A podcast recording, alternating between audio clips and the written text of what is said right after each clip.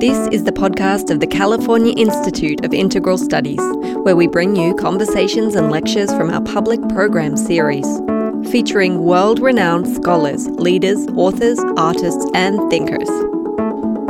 In this episode, eco philosopher and author Joanna Macy talks about her life and work alongside social and environmental activists around the world. She was joined in conversation by eco psychologist Renee Soule on April 8, 2016, in front of a live audience in San Francisco.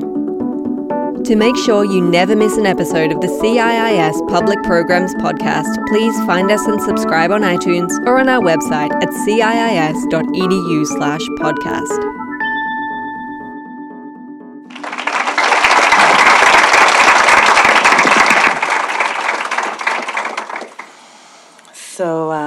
the intention tonight is to honor a life well lived.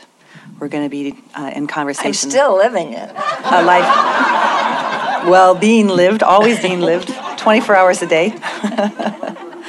and um, really to know that our true work is a distillation of our lives. And to, I'm hoping that as we hear Joanna's story, that we learn to honor our own lives. This kind of like an acupuncture treatment for our own vitality, that we learn to um, honor our own experiences, both the difficult and the beautiful, and recognize them as being core to who we are and who, are, who we're becoming. So that's the intention. And um, I'd like to uh, ask you to recite the poem that um, inspired the title of her book, uh, Widening Circles. So we're going to start with that. Well, those of you who know me will not be surprised that if I'm quoting a poem, it's likely to be by Rainer Maria Rilke. And um, actually, I'd like to precede this particular poem, which was the first one I had read of this uh, great German lyric poet. Uh, it was back in 1955. I was uh, a young mother. Two of my children had not yet been born of the three, and who and those two are here tonight. Uh, but so it's before you were born, Jack and Peggy, just a couple years in Munich. But I had um, left the root tradition uh, that I had that had been so important to me. Uh, a good, strong, liberal, Protestant, vital uh, tradition. And that God and that Jesus were so strong in my life. And then I was devoted to that, was my purpose to serve that. And when I found uh, in college that as I studied theology, uh, it kind of shriveled that experience as I read church early church history. And I had to I was confronted with I had to look very directly at the um, dichotomies that the Christian faith at that point were helping me to see in our culture there was interpretations, the right and the wrong, the sane, the insane, the up, the down, the uh, sinned, the blessing, the flesh and spirit, nature and human culture. And I uh, felt split down the middle and had to walk out of that. And so for the years in between, I felt that my spiritual vocation had failed, that I'd lost it. And this is a terrible feeling, it's our spiritual meaninglessness. And I thought, well, I'm free now to enjoy the world and smell the flowers. And I did. But there was this rootlessness and feeling of being at sea until I picked up on a snowy day in a bookstore near the university in Munich, uh, where I was um, taking classes uh, part time, very desultory way. And here was a little book, Das Stundenbuch, the book of hours. By this time, my, my German was pretty sufficient. maybe I'd been there a little longer. Maybe you were already born, Jack. And because I could read the German. And then it fell open to the second poem. See, I had thought that the path would be a straight one to the holy city. This is what I took from Pilgrim's Progress, moving straight toward the heavenly city. You knew you could see it on the hill and you were going to go for it. But I picked up this and I looked at it and I read it and I suddenly felt, oh, yes, there is a path that just wanders around. ich lebe mein Leben in wachsenden Ringen, die sich über die Dinge ziehen. Vielleicht den letzten will ich nicht vollbringen, aber versuchen will ich ihn. I live my life in widening circles that reach out across the world. I may not complete this last one, but I give myself to it. I circle around God, that primordial tower. I've been circling for thousands of years, and I still don't know. Am I a falcon, a storm, or a great song? You know, I still don't know. so, um, there are certain moments in a person's life that are key moments, and uh, there's one key moment in your life that stayed with me throughout the entire story of your life. Um, and it was the moment when you were um, in the ran, ran to the outhouse. Um, she burst out of the car and after escaping New York City, and ran to the outhouse at her grandparents' farm. And I just wanted to read uh, a little bit of that. And so I'm going to read this, and then notice what comes up for you when you when I read this. Okay, so as soon as you stopped for a second and let it in, the simmering, seething vitality barraged your senses. When I hurried to the outhouse after the long car trip, there it was right away, and very strong too, in the chorus of fi- flies zooming up from below as I lifted the lid, and in the higher whine from the wasp nest overhead. I had to try and not be nervous as I perched there over the smelly abyss, for I feared the wasps.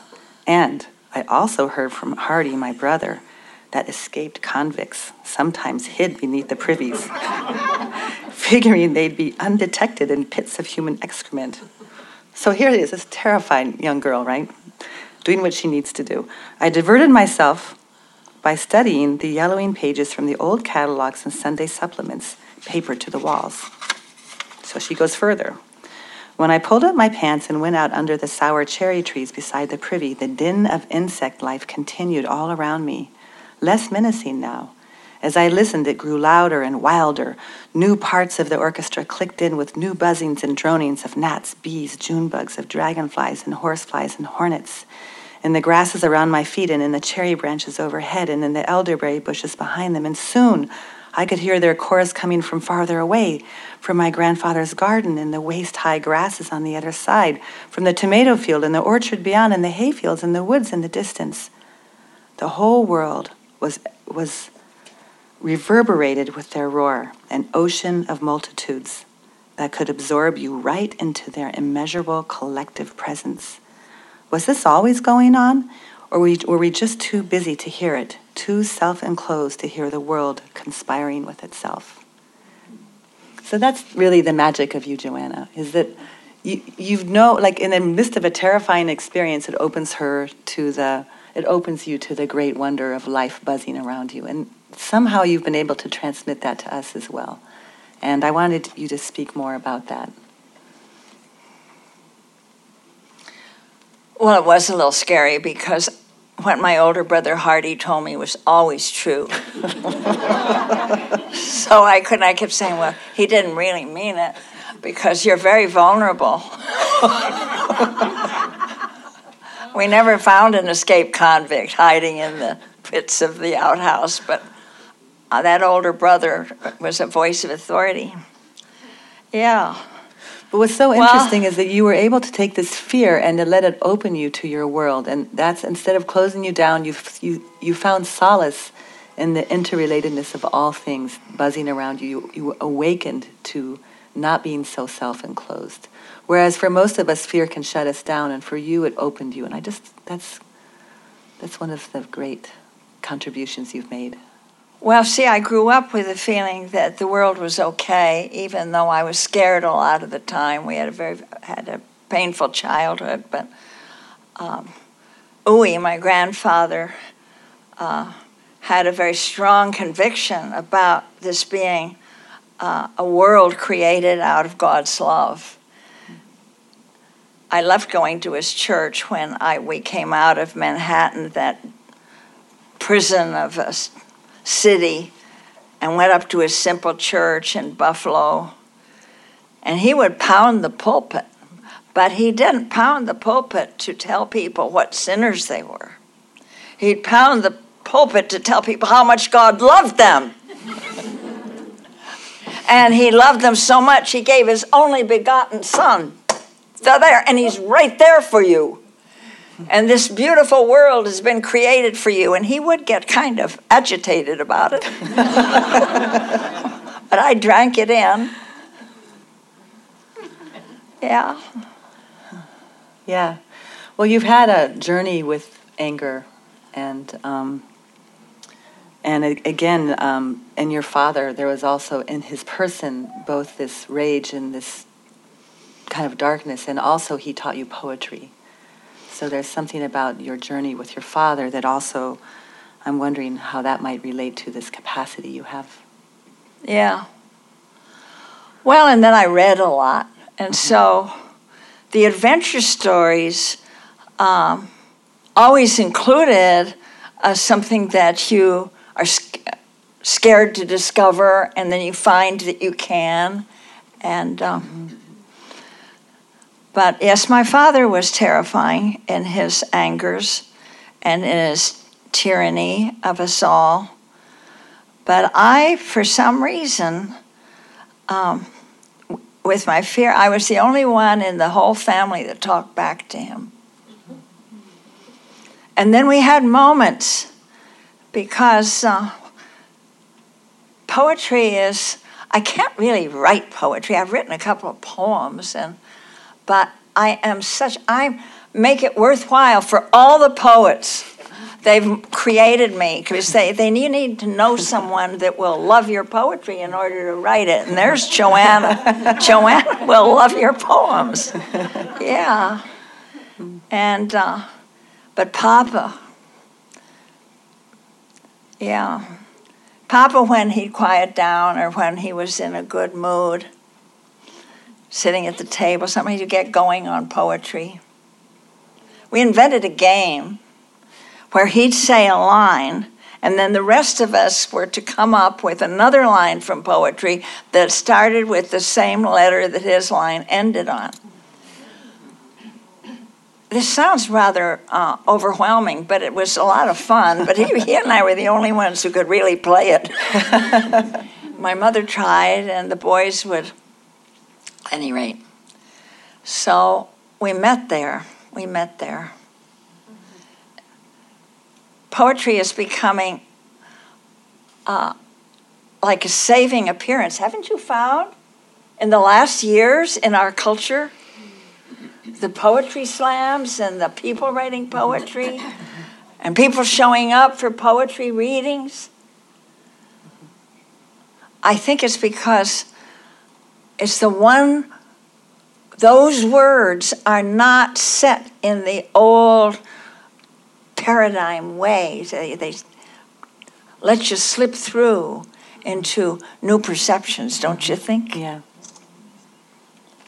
Well, they say the language of the soul is in images.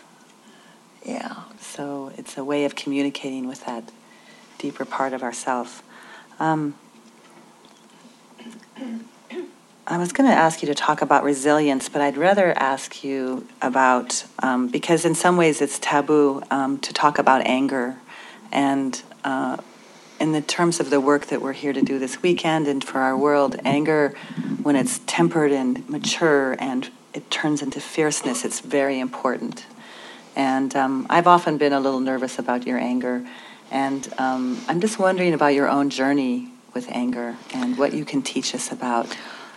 Well, I'd like to say that uh, for those of you who've done uh, the despair and empowerment work, as it was first called, or the deep ecology work, as it was called after that, or the work that reconnects in these workshops, you will know that uh, anger is validated as a genuine response. That we're how are we registering when we open our eyes to what's happening in our world? Uh, grief is predominant, but not only. There's outrage too, and there's fear, and there's overwhelm, and um, but anger has is viewed with a great suspicion as a sign of your immaturity and um, and that's very useful to uh, the patriarchy to have especially in women or children to have use their because without anger you cannot protest really being stepped on, being canceled out, mm-hmm. being not seen and not heard. You have to raise your voice. mm-hmm. And um, you have to talk back. You have to try to be heard and be seen. And if you convey that that is a sinful, immature response, and certainly very unladylike, um, that already puts you in chains. And I learned that not from my father so much as from my mother. She said, Now, if you can't say something nice, just don't say anything at all. And I'm not the only one in the room who heard that, am I? From, mm-hmm. Yeah. But the, um, and I love seeing how uh, that fresh view of anger when I, when I came to the Buddha Dharma uh, among the Tibetan refugees in northwest India when I was there with my family and all the children had been born and we were all there and I we fell in love with and became involved with a community of Tibetan refugees, lamas and lay people from eastern Tibet. And uh, a good while later, because they stayed in our life, and even when we would go on, we're living in Africa or back in Washington or up through the years, I would go back. And uh, when they learned that I had gotten involved with the issue of nuclear waste, nuclear waste from the production of nuclear power and weapons, I was haunted by it. I was writing them about it and the notion of guardianship. And so when I was visiting next, uh, they asked me to talk to the monastery. They'd established this beautiful community. And uh, in the process of that, they t- introduced me to a um, practice. They said they wanted me to have this practice. If I was going to face something as scary and terrifying in a long range way as uh, nuclear waste, that I really had to have this practice. And I said, Well, you know, I'll, I'll have someone else learn it because I'm not in Tibetan practice. They knew that. I was. I said I'm doing vipassana, you know, and and so and I'm already 60 years old, so it's too energetic for me. I'll have someone else come. And they said, That's fine, but you have to do it first. They have that way of just sneaking in. And so uh, this was a practice of a wrathful form of uh, the celestial bodhisattva of wisdom, Manjushri. And this wrathful form is the embodiment of anger. When you look at this Thangkas are the scrolls. There's just he's in flames with rolling eyes and fangs and draped in skulls and freshly cut heads and pythons. And he's trampling. Whoa! and you just mm, you identify with that and because it deals with you have to deal with wisdom that has gone wrong and boy has it gone wrong with our nuclear adventure mm-hmm. so i'm coming to the point oh we're here uh, with you so uh, the uh, khenpo or um, monastery teacher was serving as translator the yogi who was teaching me was showing me uh, the um, a beautiful uh, painted bronze statue, almost life size, of this Yamantaka. And he said, and look at, and these rolling out, and this and the fangs, and he, he just was pointing out all these. And and his from the waist down, his whole body is just a dagger to planted in the ground. He will not retreat. And he says, Oh, such anger Oh, such great anger, straight from the heart of pure compassion. That says that. If you know what the anger is rooted in, there are times you have to use it and you don't. If, if, if you're f- feeling the suffering, I felt that this morning listening to Democracy Now! and hearing what those for profit detention centers were doing to the Muslim refugees from Bangladesh, putting them in bag, body bags and chaining them. Maybe you heard some. Anybody hear that? Yeah. yeah. Well, you don't. Which would you rather? Honest, would you rather be ticked off and angry to hear that, or sit in absolute calm? This is one of the sentences that stood out for me. Uh, one of your first anti-nuclear actions. Uh, one of the activists said you said to you, "A revolutionary is unprepared without a kazoo."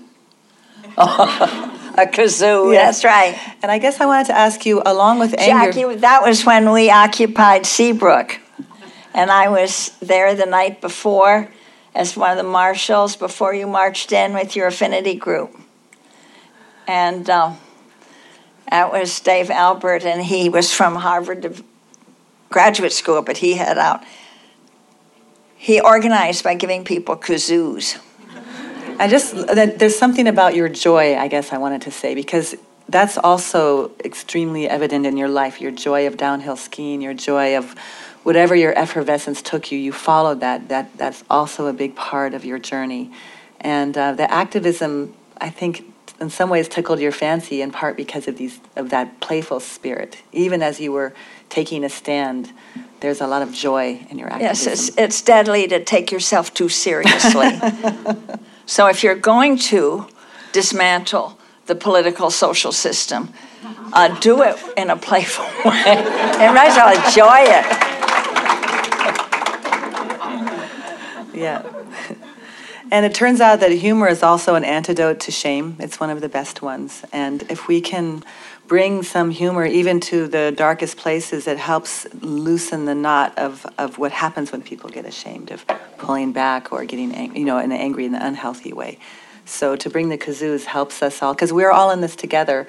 Oh, that's actually one of the questions I wanted to ask you is um, in the nuclear activism that you did, you were questioning the activists themselves around this NIMBY approach, not in my backyard. And was I was when I was reading, I, I coined the little thing A. Um, we are all in this together. So uh, what was it? AITC. A yes, it was uh, yes. Um, all in this. AITT. All in this together. So that's sort of the counterpose to the NIMBY. And um, sounds like a free trade agreement. I know. I don't really like this, but it just was in my notes and. I just wanted to, the, all in this together, like you came upon this throughout your whole life, you had that sense, that even when you were younger, when you realized everybody's lonely or you had That's this, right. That was a, breakthrough moment. That was a breakthrough moment. Can I say anything yes, about please it? do. Because my mother made me go to a dancing class at the Plaza in New York, and I was in agonies for you know how it is, uh, and uh, I didn't know what to say to boys, and I didn't know how to look as if I were having a wonderful time if I wasn't. And Your girlfriend, your girlfriend did though. I remember she was very at ease with all of this. What? Your girlfriend that you went. yes, with. oh, but so at any rate, I I read a story that changed it, and it was a story about a girl in New York. It was in the 1890s or something, where she was wandering around a big reception in a mansion with potted palms or something, sort of like where we'd go to the Plaza's dan- deadly dancing class. And uh, uh, a man came up to her, a gentleman, very refined, and he said, I have a secret to tell you, because she was just feeling so miserable. And the secret that changed her life and then changed me when I was trying to be popular and couldn't figure out how, and if he even wanted to be, uh, was two words with an apostrophe everybody's lonely. I swallowed that like the wonderful medicine. And then I wasn't afraid of uh, what the focus wasn't on making myself entertaining or acceptable. The focus was suddenly here's someone else who's lonely too. I mean, we all know that as uh, if we can take our focus off ourselves and into the, the larger world, that's also been something that you've done over and over again. But there are moments when you were needed to focus on yourself, and I'm thinking of the moment when you felt you had lost your purpose, when you were a mother in the suburbs, and you just put your hand through the glass, and and uh, that's another use of anger that maybe you looked self-destructive, but in some ways it saved your life. And and when you really did come back to yourself and your own unique essence, and that you always valued that, and you took time for yourself, and you fought for it. And I wanted you to say more about that.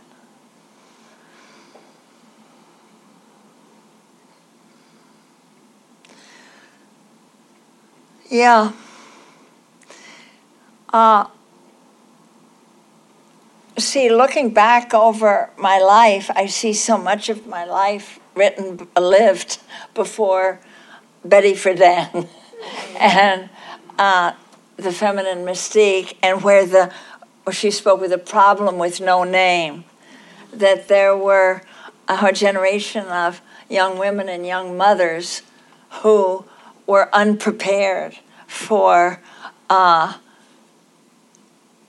the Eisenhower years kind of held a, this American dream, uh, as you could see from the old ads of people sort of getting dancing around their kitchens, getting excited about how they could get their husbands' shirts clean and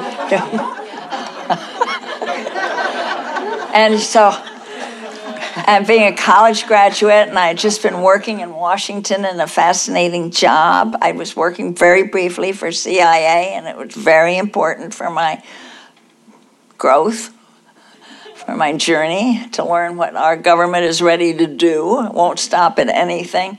But then to be suddenly uh, put in this suburb. It wasn't very long, but I thought that my life was over. Imagine thinking your life is over when you're 24. Yeah. Yeah. I mean, that's something important to remember about you that I find that you experienced World War II. You know, you experienced this vast span of history and and and Very important. yeah, that this is yeah. Yeah, you had picked out, you were going to read something about uh, the blackouts Oh in yes, New well York. that was another that was the post privy moment.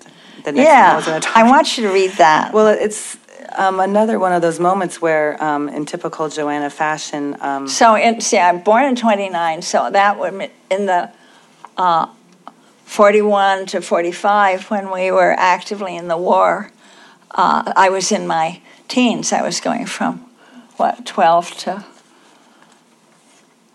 16, 15. yeah. So yeah, you were born in 1929, and uh, and then the, during the Manhattan blackouts during World War II air raids, even in those dark times, you that inspired a sense of global cohesiveness, And you said, I felt such a connection then across the planet. So there they are, all with the blackened windows, right? You want to describe it, what the scene is like, and then I'll read what you wrote about it. Describe what it's like to have been in, a, in, a, in the air raids. Oh, well, it was exciting because nobody took it seriously. Or see, I didn't that, that we'd be actually bombed. But if it were, that'd be kind of interesting. It'd be more interesting than my family life was as it was. And any change was welcome. I mean, maybe if we had to run to an airplane, air, you know, air raid shelter, it would sort of shake things up a little bit, make us nicer to each other. and so, but uh, so it was very, I loved it. And then you could be so quiet. And you could hear the air raid wardens walking down, you know, on the sidewalk below. And it was so dark that we, we would lift the, we had these black curtains and we'd pull them up so that we could just see the stars read i felt such a connection then across the planet with innumerable others with sailors on their darkened ships with dutch families in occupied lowlands with hunted french resistance fighters hiding, hiding huddled over their shortwave radios that we seem to be breathing together in one vast night. So not only uh, what I didn't put in that, I don't know why, because so I got so aware of. I was going to a French school, a lycée français, so I was among. I was the only American in the class. The others were almost all Europeans, French speaking, and uh, and. Um,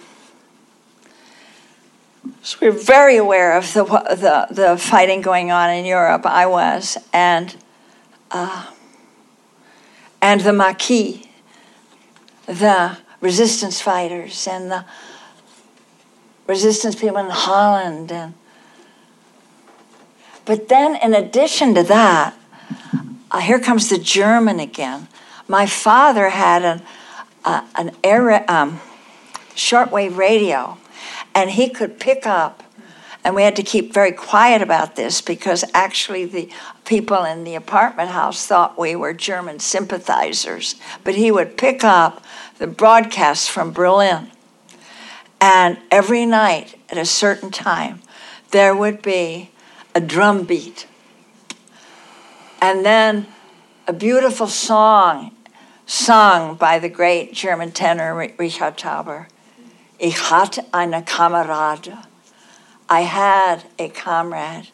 He was dear to me and stood at my side, and he took the bullet and fell at my feet. So this was sung, this beautiful music, as then they, as an introduction to reading the list of the names of the young uh, who had lost their lives that day. So in the night, oh, that makes me think of another poem. Ah. I love the dark hours of my being. Yeah, the darkness includes everything. So in the darkness, the divisions disappear. And it's like we're all in it together. Even the people we're killing and who are trying to kill us. We're all in this drama, but trying to be still. That's what I was, all in this together the, the connection of knowing we're all in this together carries through your life often. And it, it's the great, it's the softening, you know, this in, incredibly intelligent mind you have that can even remember everybody's name. have you noticed? She remembers everybody's name in the workshops. And yet you have this ability to see that we're all in this together. And that's the, and the train ride that you were in India, that, that when you woke up to our shared humanity, even as you were studying the Dharma from your the intensity of your mind. Well, that's why we love deep ecology, isn't it? Yes, Isn't that why you love it? Yes. And eco psychology? Yes, because you extend and you, it's an effort to move beyond that small, encrusted, encapsulated, skin encapsulated ego, as Alan Watts said, that we're, we've been so cramped in that, mm-hmm. in our terrible needs to compete and get a place in the sun and be right, not wrong, and and you've and given to, oh. And you also, in the same way, what we say in eco psychology is let the breakdown happen in me and not in the world. And you would give yourself to the breakdowns. I know they were difficult, but if you were miserable, you'd lay on the floor and be miserable, or you would really give yourself to those dark moments and not just shy them on. You'd, you'd actually take them on and let them take you somewhere. And it often led you to your purpose. I mean, we had a conversation last night about purpose, and there's something about how purpose is often born in these darker moments, the difficult times. That's how life grows because as forms evolve, the old boundaries have to give way to let more in and more out so that they can. So we mustn't be afraid to be shattered. And I loved the teaching I found of the Polish psychiatrist, remember Kazimierz Dabrowski? Mm-hmm. I found that in a, he was a systems thinker too, where he talked about positive disintegration. It's not so bad to break down. Well, that's it's why. a good thing. yeah. It can feel good, or it can let you grow where you've been confined. You burst out of old boundaries. Yeah, that positive disintegration. We're in it as a culture, I believe. Mm-hmm.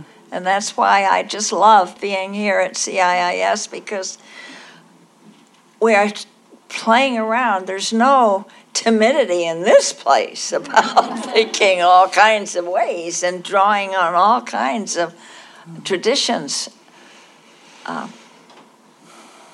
to explore new apprehensions, new ways of seeing.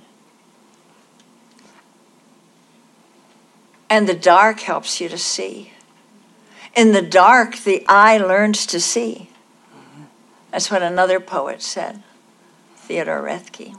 Mm-hmm. So I'm wondering if I could ask you a somewhat taboo question. Well, I don't know about that. You can always say, no, I don't want to answer that.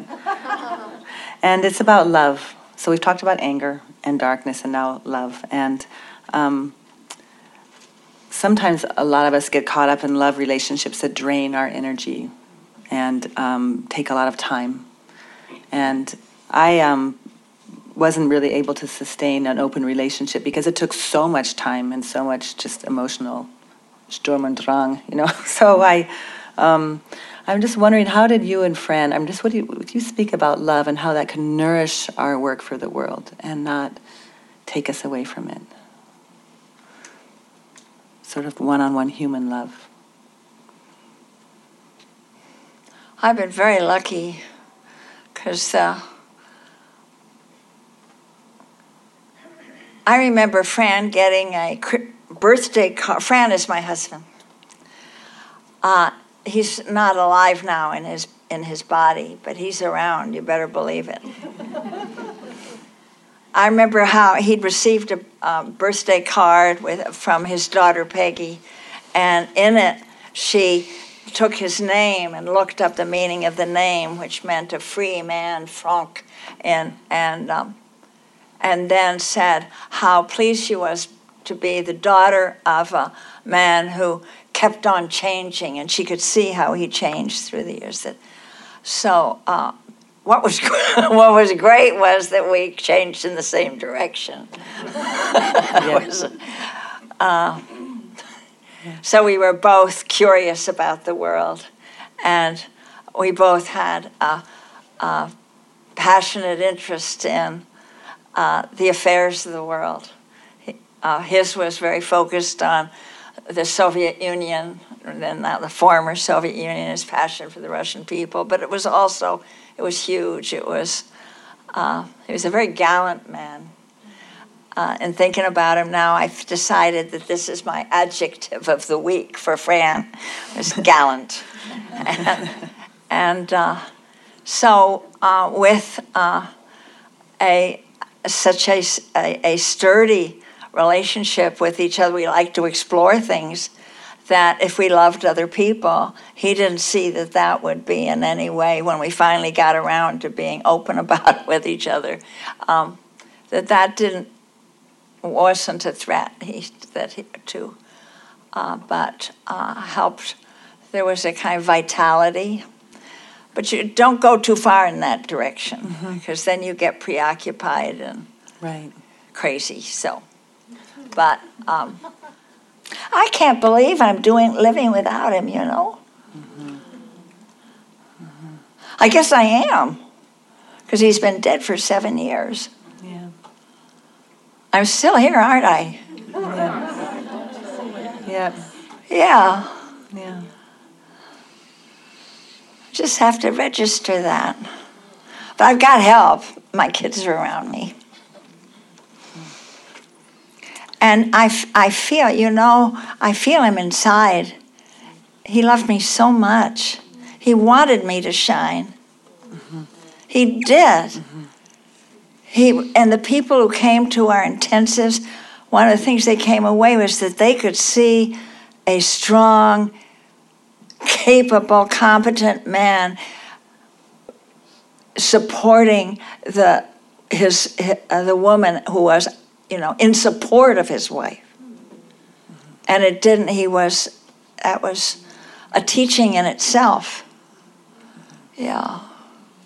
I think it would at at his birthday party or one of his birthday parties you honored you said I'd like to honor Fran's parents yeah. for so if you're looking for a husband what's really good is to get the f- fourth son. And by and by and even if they're disappointed that he's still a boy and they call him francis. But um, they, he is so loved he didn't have a jealous bone in his body. Now that's the kind of uh, husband to have when you're leaving the patriarchy behind yeah the words you said is that his parents taught them that he was a lovable person Yeah. He never had a doubt about being lovable. Right. Isn't that so? Yeah. We talked last night a little bit about collective and shared purpose and the importance of community. And I wanted if you if you would speak to the importance of being together and shared purpose. What is happening to our world today is so, I don't know when, ever in the journey of humankind, there's been a time when people have, s- it's clearly not happened before, that we are in a position to see that the whole life bearing capacity of our world, we can see this, is in question. Our ancestors, way back, they've gone through times of hunger, drought, battle, terrible hardships, epidemics, plagues, but never were they in a position to seriously be forced to entertain the probability of the cessation of life for complex life forms as we are asked to do today.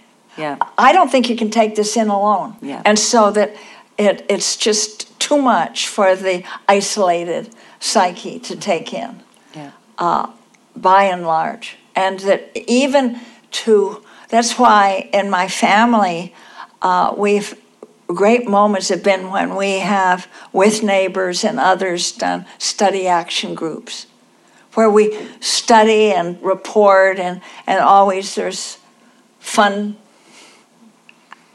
games with it. And, but to learn it together, just as you're exploring, what you find it here in, in this wonderful graduate school that you're taking things in together and you're finding that the mind next to yours is helping you think. And that by thinking together and perceiving together and registering this together, you're reaching a capacity to take it in and be with the reality that would not be there for you sitting alone in your closet. And that, I think, I don't think, I'm convinced, is the great adventure for us now. Mm-hmm. Under tremendous evolutionary pressures, we are being pushed, pressed, reshaped, refined, remolded into a collective intelligence that is birthing. And not one, one that, it, that makes us the same, no, no, no, but rather true integration which diversifies us. You can't make any kind of a whole or a system if you're the same. Organization requires differentiation. And so, in that sometimes excruciating, sometimes erotic and delightful, but this uh, emerging into an articulated system out of the earth, with the earth, which is just the next step of evolution, for heaven's sakes. It's not that amazing, but except that it's just amazing to get, you know, stones turning into soil, turning into nematodes. I mean, turning into this conversation. yeah. Yeah. Yeah. Um, you talk about the freedom and joy you have when being released into action. And I know that a lot of us, we know our despair work, but sometimes the empowerment part can be a little stickier and um, not always you have this graceful joy of just taking action of starting the study groups of doing something and we talked a bit about this before this what is this this just natural release into action that we can tap into yeah yeah for me when i that that phrase came when i was on a train third class train from Delhi to Pathankot at the head, head of Kangra Valley going up to my Tibetan friends. And it was, uh, uh, I thought I was going to die with the crush of the heat, and, and I was alone. And uh, it was, and in that, I, with that, I was reading a, a religious text actually, it wasn't. It was a paragraph out of Huston Smith's uh, chapter on Buddhism. And uh, I suddenly just took a deep breath and found that myself had turned inside out. And what I'd feared, I, what was deep inside me was now all over the, was identified with the whole lurching, smelling, stinking, noisy railway carriage. And all those people were inside me. And it was ecstatic and, and without fear. And like it felt like popcorn, uh, corn popping. And when I registered, I came down after a few hours when I came off of that. And I knew it couldn't last, but I knew it would change my life forever. And I'd keep getting back to it. But I thought, this is enough. I don't need it anymore. I don't, certainly don't need trumpets and angels. I need to know I belong to my people. I'm with this earth. I'm so glad to be alive now. And that I, and with this homecoming to this exquisite, smelly, faulty, gorgeous, garbage strewn world. Um, the phrase that came now without fear, without separation, I am released into action. It wasn't uh, being on a mountaintop looking at the never ending sunset, it was being so deeply at home in this world that nothing would be foreign and that I could see each part of it as the face of my beloved.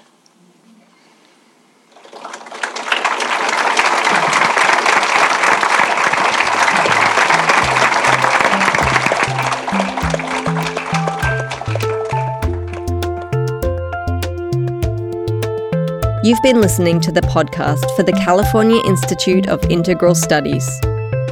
If you liked what you heard, find us and subscribe on iTunes or listen on our website, ciis.edu slash public programs.